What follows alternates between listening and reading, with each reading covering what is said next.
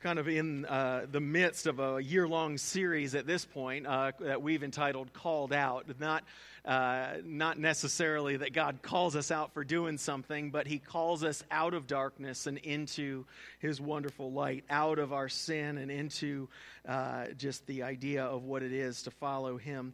And, and so, uh, in this fourth part of this series, we've been looking at the idea of the kingdom, the kingdom of God, the, the reign of Jesus on the earth, the, the sense where uh, He is making all things new. And so, what does it look like for us as a church to be about His kingdom and the growth of His kingdom in the area to which He's called? As Jack prayed earlier, we uh, strive to be a gospel community, uh, a people of God, defined by the gospel, defined by His grace but that gospel community that has a redeeming effect or that becomes for the community around us, a gospel community for our community. And so when we start thinking through the idea of the kingdom, God works in us so that he might work through us. And, uh, and so as we grasp uh, the, the grace of God, as we are healed in our own hearts by the grace of God, uh, we begin to see that having a redeeming effect on people around us. And so we're going to look at um, a passage this morning that explains and, and just looks at an aspect of the kingdom, uh, and it's that idea of the actual, tangible healing that Jesus brings. And so, if you would, uh, would you stand with me as we just look and, and submit ourselves to the Word of God? We're going to be looking at Matthew 8, starting in verse 5, and then uh, go into verse 13.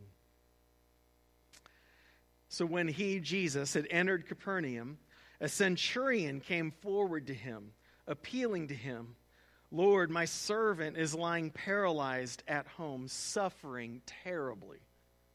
And he said to him, I will come and heal him. But the centurion repl- replied, Lord, I'm not worthy to have you come under my roof, but only say the word, and my servant will be healed. For I too am a man under authority and the soldiers under with soldiers under me. And I say to one, Go, and he goes, and to another, Come, and he comes, and to my servant, Do this, and he does it. When Jesus heard this, he marveled and said to those who followed him, Truly, I tell you, with no one in Israel have I found such faith. I tell you, many will come from east and west and recline at the table with Abraham, Isaac, and Jacob in the kingdom of heaven, while the sons of the kingdom will be thrown into the outer darkness. In that place there will be weeping and gnashing of teeth. And to the centurion, Jesus said, Go, let it be done for you as you have believed. And the servant was healed at that very moment. Let's pray. Uh, God, thank you that you uh, are not merely uh, restoring the spiritual realm. Thank you, God, that you heal and that you restore the physical, tangible reality of this earth. Father, would your will be done on earth as it is in heaven? Would your kingdom come? Would you uh, help us, just encourage us uh, with the sense of your kingdom this morning? We pray these things in Christ's name. Amen. Please be seated. So today is Super Bowl Sunday.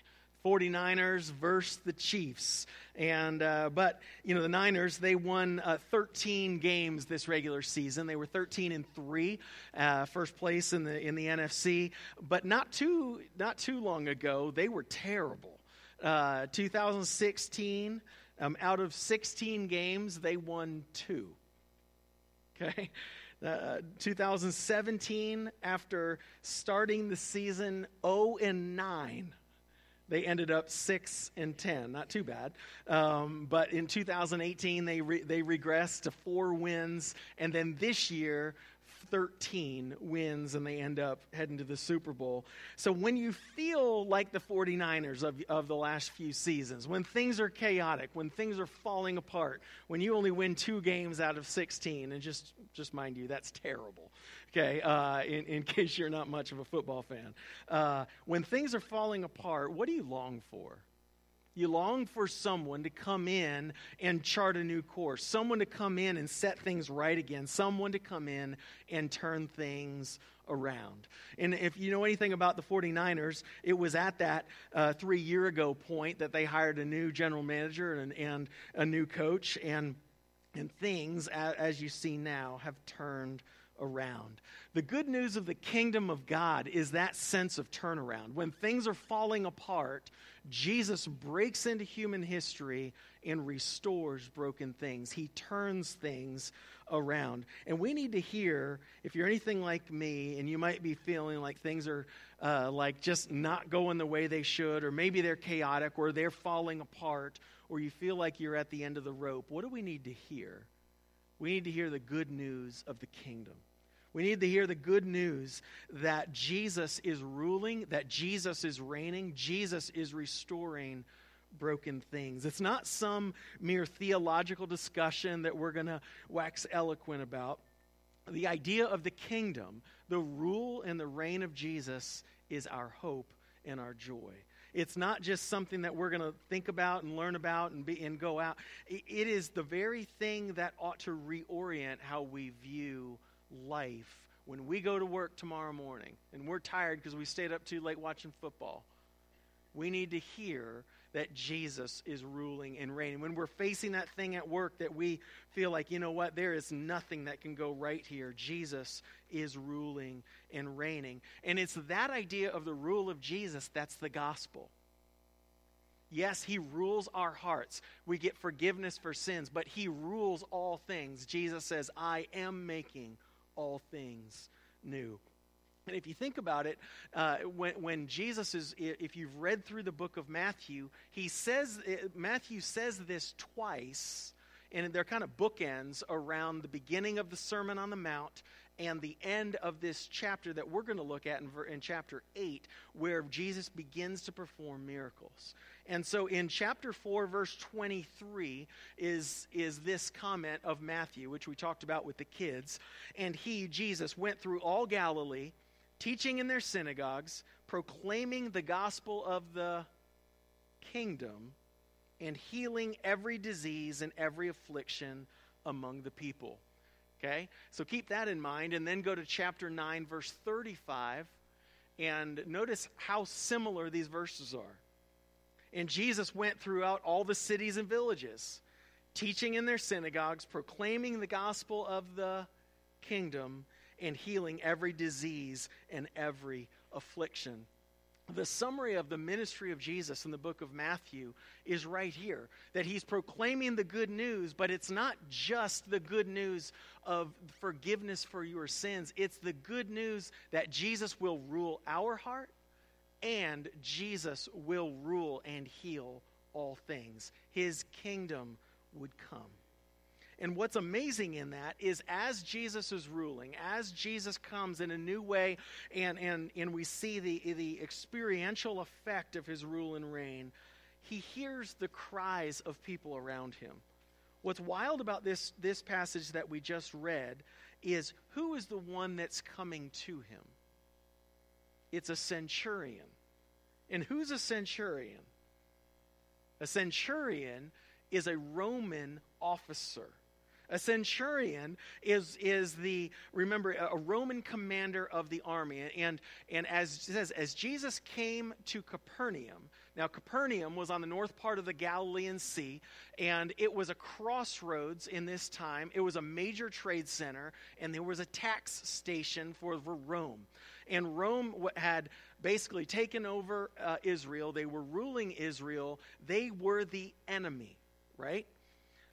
And so this man, this centurion, he represents Roman rule, Roman oppressive rule to God's people. And this centurion comes to Jesus and says, Lord, I need your help if you're an Isra- uh, if you're an Israelite at that time and the promised Messiah was going to free you and going to free people from broken things and free people from oppressive rule and then here's Jesus helping the enemy I would imagine that Jesus is pushing on all sorts of different things and causing people to question his method and his ministry. uh, Dr. Dan Doriani, one of the professors in, in seminary that I was under, he said that centurions were the rough equivalent of a Nazi captain in the army while they, they, um, inhab- or they took over France in World War II. So, how do you think French people would look at a, look at a Nazi uh, captain of the army? French people would see that as a, a horrific thing, and yet that's the one that Jesus is hearing his cry for mercy. And so Jesus hears our cry for help. And in that, in that, we see the authority of Jesus over all things. That the good news of the kingdom is not merely that Jesus has authority and uh, can heal the human heart, your heart and my heart, in rebellion against God, but he has authority over all things. What's the centurion coming and asking for? Okay? So the centurion comes to Jesus and he says in verse verse 6, "Lord, my servant is lying paralyzed at home, suffering terribly." He actually doesn't ask for anything. He just states the problem. Okay? And so my servant is paralyzed. He's suffering terribly. The implied thing is, Jesus, would you heal my servant? And how does Jesus respond? He said to him, I will. I will come and I will heal him. That Jesus is stating uh, not merely the healing of, of a heart, not merely the, the, the healing of someone in rebellion against God, but he is healing actual, tangible, broken things in this world. So, fast forward to Matthew 11, when uh, John the Baptist is actually sitting in prison. He's in prison, and everybody's watching Jesus minister. And remember, John was the one that before Jesus showed up, he's preaching the gospel of repentance and he's saying, Come to, uh, you know, return back to God because there is an axe at the roots of the tree, meaning people of Israel. You might be around the things of God, but you're about to get chopped down because you don't know God. Repent and return. So that's what John was preaching before Jesus' ministry. So now John's in prison, and what is Jesus preaching? Is he preaching hell, fire, and brimstone? There is an aspect of judgment, but he's, he's preaching grace. He's preaching healing. He's speaking to the centurion. He's healing the people that are outcast. And so, flip to Matthew chapter 11, and for the first six verses, John asks a question. So when Jesus had finished instructing his 12 disciples, he went on from there to teach and preach in their cities. Now, when John, that's John the Baptist, heard in prison about the deeds of Christ, he sent word by his disciples and said to him, Are you the one who is to come, or shall we look for another? So, what's John asking? John's saying, are you the one, Jesus, that I've been telling people about, that we know we've been awaiting, the awaited Messiah and Savior of Israel? Are you the one who is that person? Jesus' answer is fascinating.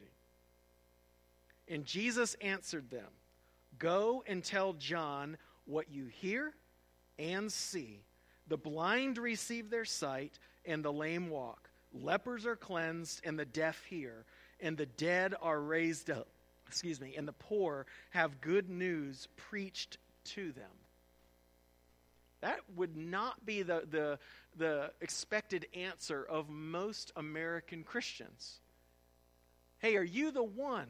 Yeah, I'm the one. I'm going to the cross. I'm going to die, for the, die on the cross for your sins and the sins of my people, and I'm going to raise from the dead. But how does Jesus answer? He says, Blind get their sight back, Deaf people hear, lame people start to walk again, dead people are raised. What does he point to to evidence that he is the king that has come to rule? He points to the physical, tangible things that are reversed in this world. What is wrong is now being made right. The things that are most broken in this world, John, are now being set back uh, set back to order. And in addition to that, the poor have good news proclaimed or preached to them. And so I think we tend to think that the, the message of Jesus and the good news of the gospel is merely a verbal thing. We tell people the good news. Jesus most definitely taught and proclaimed the good news of the gospel. But what did he point to to tell John that the kingdom was here? All of the tangible realities that were happening in, in broken things being made right again. And so when the centurion comes to him in Matthew 8, uh, he, he says, Will you heal? Jesus says, Yes, I'm going to go and heal. But what's interesting is it's in the context of the kingdom. That the kingdom leads not only to people surrendering to the authority of Jesus, but his healing is the evidence and the result of his kingdom rule. It's the reversal or the restoration. We need, we need to hear the good news of the kingdom because God restores broken things. God restores chaos. God restores what is wrong. And so uh, you can look at it and say, all right, Jesus must not be pleased with what uh, the way things are because his miracles say that he's going to move and bring about something different. Jesus is not happy with the way things are. He doesn't like that blind people can't see. And what does he do? He restores their sight. And what does that do? It just sets the stage as a foretaste. Because he doesn't heal every blind person. He doesn't have every person that can't walk begin to walk again, but he does that for some as a taste, as, a, as just a small morsel of what his salvation and, and the fullness of his kingdom will look like. Uh, uh, Tim Keller, in, in commenting on the idea of miracles, he said this Jesus' miracles are not primarily suspension of natural laws they are the restoration of natural law. Most people think that Jesus and his miracles, he puts on hold the things that normally operate in this world and the way this world ought to, ought to function. And that's, that's actually opposite. Jesus is restoring what the world should look like as he does the miraculous against death and sin and brokenness in this world. It's not that he's putting this world on hold, he's actually, in that miracle, restoring what this world should be. It's a taste of the final kingdom to come. And so Jesus has authority over all things, and that's why the centurion comes to him. He says, Hey, I know you are a, one who has authority. I'm a, I'm a commander of soldiers. I have authority over my soldiers. You have authority over this world. Jesus has authority over all things. But what's wild in that, um, in, in restoring broken things, he also seeks to restore broken people. So he's coming to this centurion. Right before this, if you look a couple verses back, he, he heals a leper. As you keep going through the through the um, chapter eight, he heals somebody who's demon possessed. Who is Jesus coming to? to actually heal and bring the, the evidence of the kingdom. He's coming to those who socially are quite out, uh, quite the ones who are outcast and oppressed. In that day, people who suffered with debilitating disease or some sort of uh, deficiency in, in their physical well being, they were cast off. Lepers, somebody who had uh, a horrible skin disease, they had to live outside of the city. They were had to live away from people. They were outcasts. Many believe that blind people or deaf people or people who couldn't walk, uh, they were not full, and I'm using that in quotes, full Israelites. They were cast off, they were brushed aside. And so Jesus not only physically heals them, but if you're a leper and you have to live outside of the city and you are now healed, what also is restored to you? besides your health? Your, your, status in society, your connection to people again. You're brought back into the community. So Jesus is not just healing uh, physical things, but he's also looking to heal uh, those, um, uh, you know, the whole person, even the societal uh, place of people. And so, as Jesus looks and he, he's seeking to restore broken people, what does the centurion say to him? Jesus, i will come and I'll heal your servant. What does the centurion say? He says this. He says, Lord, verse 8, I am not worthy to have you come under my roof. It's interesting. I'm not enough. I'm not adequate. I'm not qualified. A centurion was the best and brightest in the Roman army. You don't get to be a centurion, a ruler of a hundred soldiers, for nothing. You were the man. And he says, I'm not worthy to have you in my house. And what, what's going on here is uh, the humility of this man recognizes that Jesus has authority to heal, Jesus has authority uh, over his servant, and has authority over his own heart. And so uh, the, Jesus has authority over all things, but yet uh, it's not merely that it stops there. G- the authority of Jesus is seen how? How is the authority of Jesus seen? It's in the power of his word. So uh, keep going in verse 8. The centurion says, I'm not worthy to even have you come under my roof, but what? But only say the word, and my servant will be healed. Only say the word, speak it, and it will happen.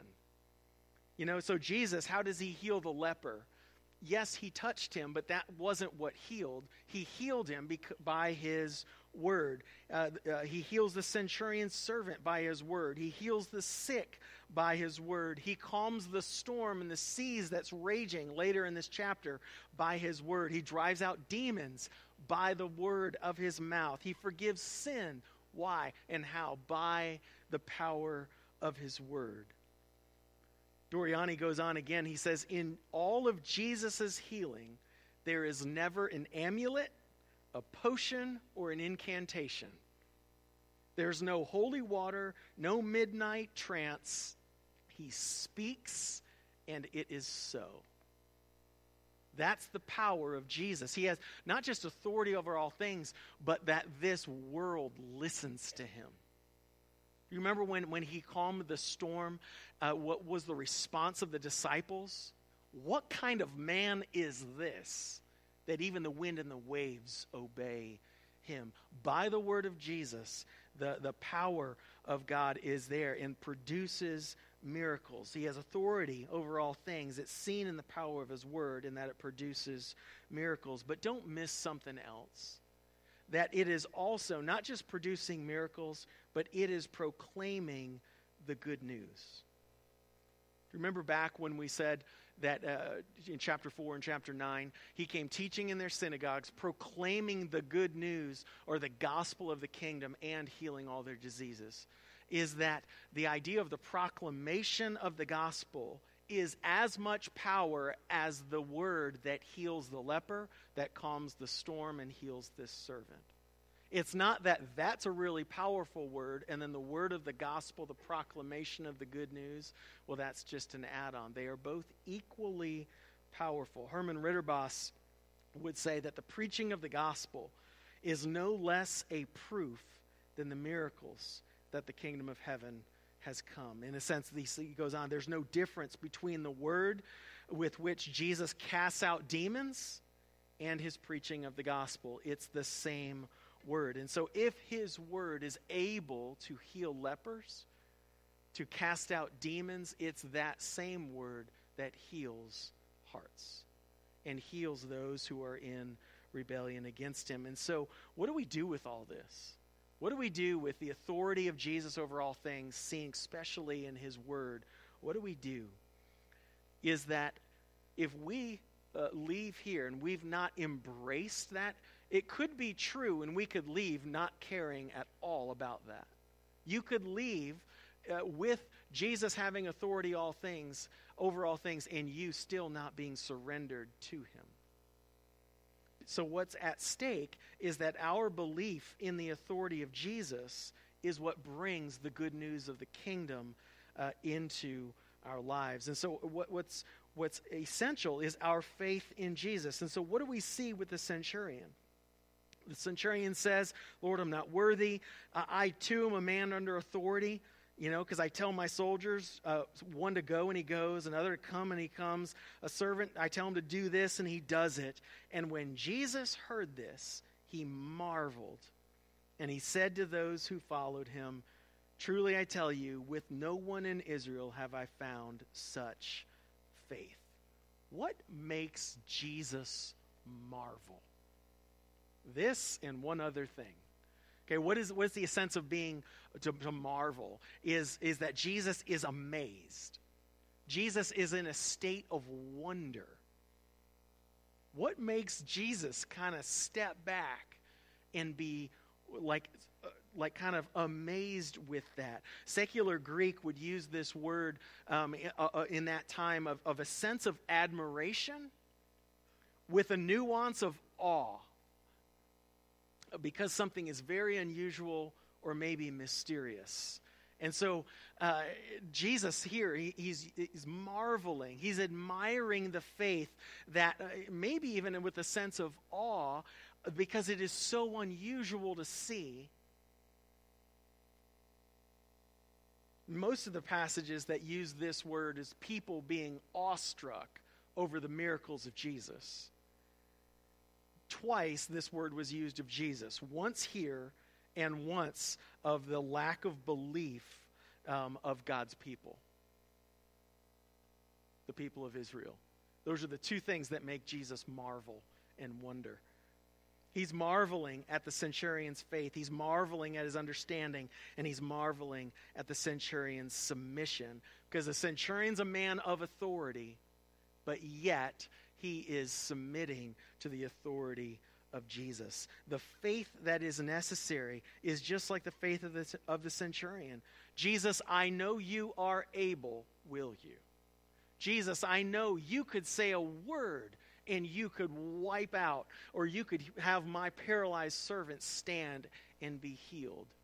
Jesus, I know you can say a word and bring ca- the, the chaos of my life to order. Jesus, I know you can heal. Our faith in Jesus is what allows that authority of Jesus to begin to take root in our lives. And so, so we receive it, but also our faith to follow Jesus towards people around us is really at, at stake as well. If Jesus is one who is healing what's wrong, for us to have faith and to follow Jesus, what will we do as well? That we would follow him into making wrong things right. Jesus walks in with the leper. He walks towards the demon possessed. He walks into what uh, society was running away from. That we have to have, in a sense, a dissatisfaction just like Jesus over the things that are broken in this world. And that is real kingdom mindedness. It's not the absence of faith, it's faith that people would come to faith in, in Christ and believe, but also that we would have on our heart the things that are broken and wrong in this world being set right again to the glory of God. Because what's really interesting is that faith is a requirement for the entrance into the kingdom of God, but who is the one who is promised the kingdom in this passage? Is it the ones who sit in church or synagogue every week? Is it the ones who know the law, maybe even have it memorized, the law of God and the, in the first five books of the Old Testament, and know all sorts of things about God? Who is the one that's promised the kingdom? Jesus says this in commenting on the faith of the centurion, verse 11 I tell you, many will come from east and west and recline at the table with Abraham, Isaac, and Jacob in the kingdom of heaven. Basically, the people that are outside of the nation of Israel, those are the ones who are going to be uh, become into the kingdom of heaven, while the sons of the kingdom, which is a phrase that describes the people of Israel, while the sons of the kingdom will be thrown into the outer darkness, in that place there will be weeping and gnashing of teeth. Those from afar, they will recline with Jesus at the wedding supper of the Lamb. Revelation 19. those who are so close yet do not have faith in who Jesus is, it is those that will be thrown into the outer darkness where there's weeping and gnashing of teeth. In a sense, the greatest thing that we can do for anybody in our community is to, uh, to come towards them and to see wrong things made right, help them in some way if they are unable to provide for themselves, if they need help, if, if whatever it is, we can move towards the broken things in this world We talked about foster care last week. We talked about fighting for the lives of the unborn. We, there's so many different aspects of what that can look like. It can be befriending someone who does not have friends that lives maybe next door to you across the street. What does the coming of the kingdom look like tangibly? But it can't stop there because faith is of the essence as well. Jesus heals the human heart, but he also heals broken things. And that's what God's call is for us that we get to be a part of seeing that become a reality and people tasting the kingdom of God and his rule and his reign in this world. Let's pray. Uh, Jesus, uh, thank you that you don't uh, only heal hearts and bring them back into relationship with your Father, but God, you heal things in this world. And God, we just uh, I pray, God, that you would give us eyes to see what is wrong around us. Father, I think we need to begin with our own hearts. And last week, as we looked at that idea of repentance, God, that we would turn from our old ways and turn to Jesus. God, that you would renew us, that you would restore us. But Father, what else is broken in this world? What else is wrong in this world? God, what else do we need to see your kingdom come and your will be done? Uh, Father, I pray that you would give us uh, the grace that we would follow you into those things, that we would see the, the tangible effects of the kingdom, of your rule and your reign. God, that people might taste your goodness, people might taste your love. And Father, I pray that you would draw people to a true and real faith uh, in Christ. And God, use us in that process.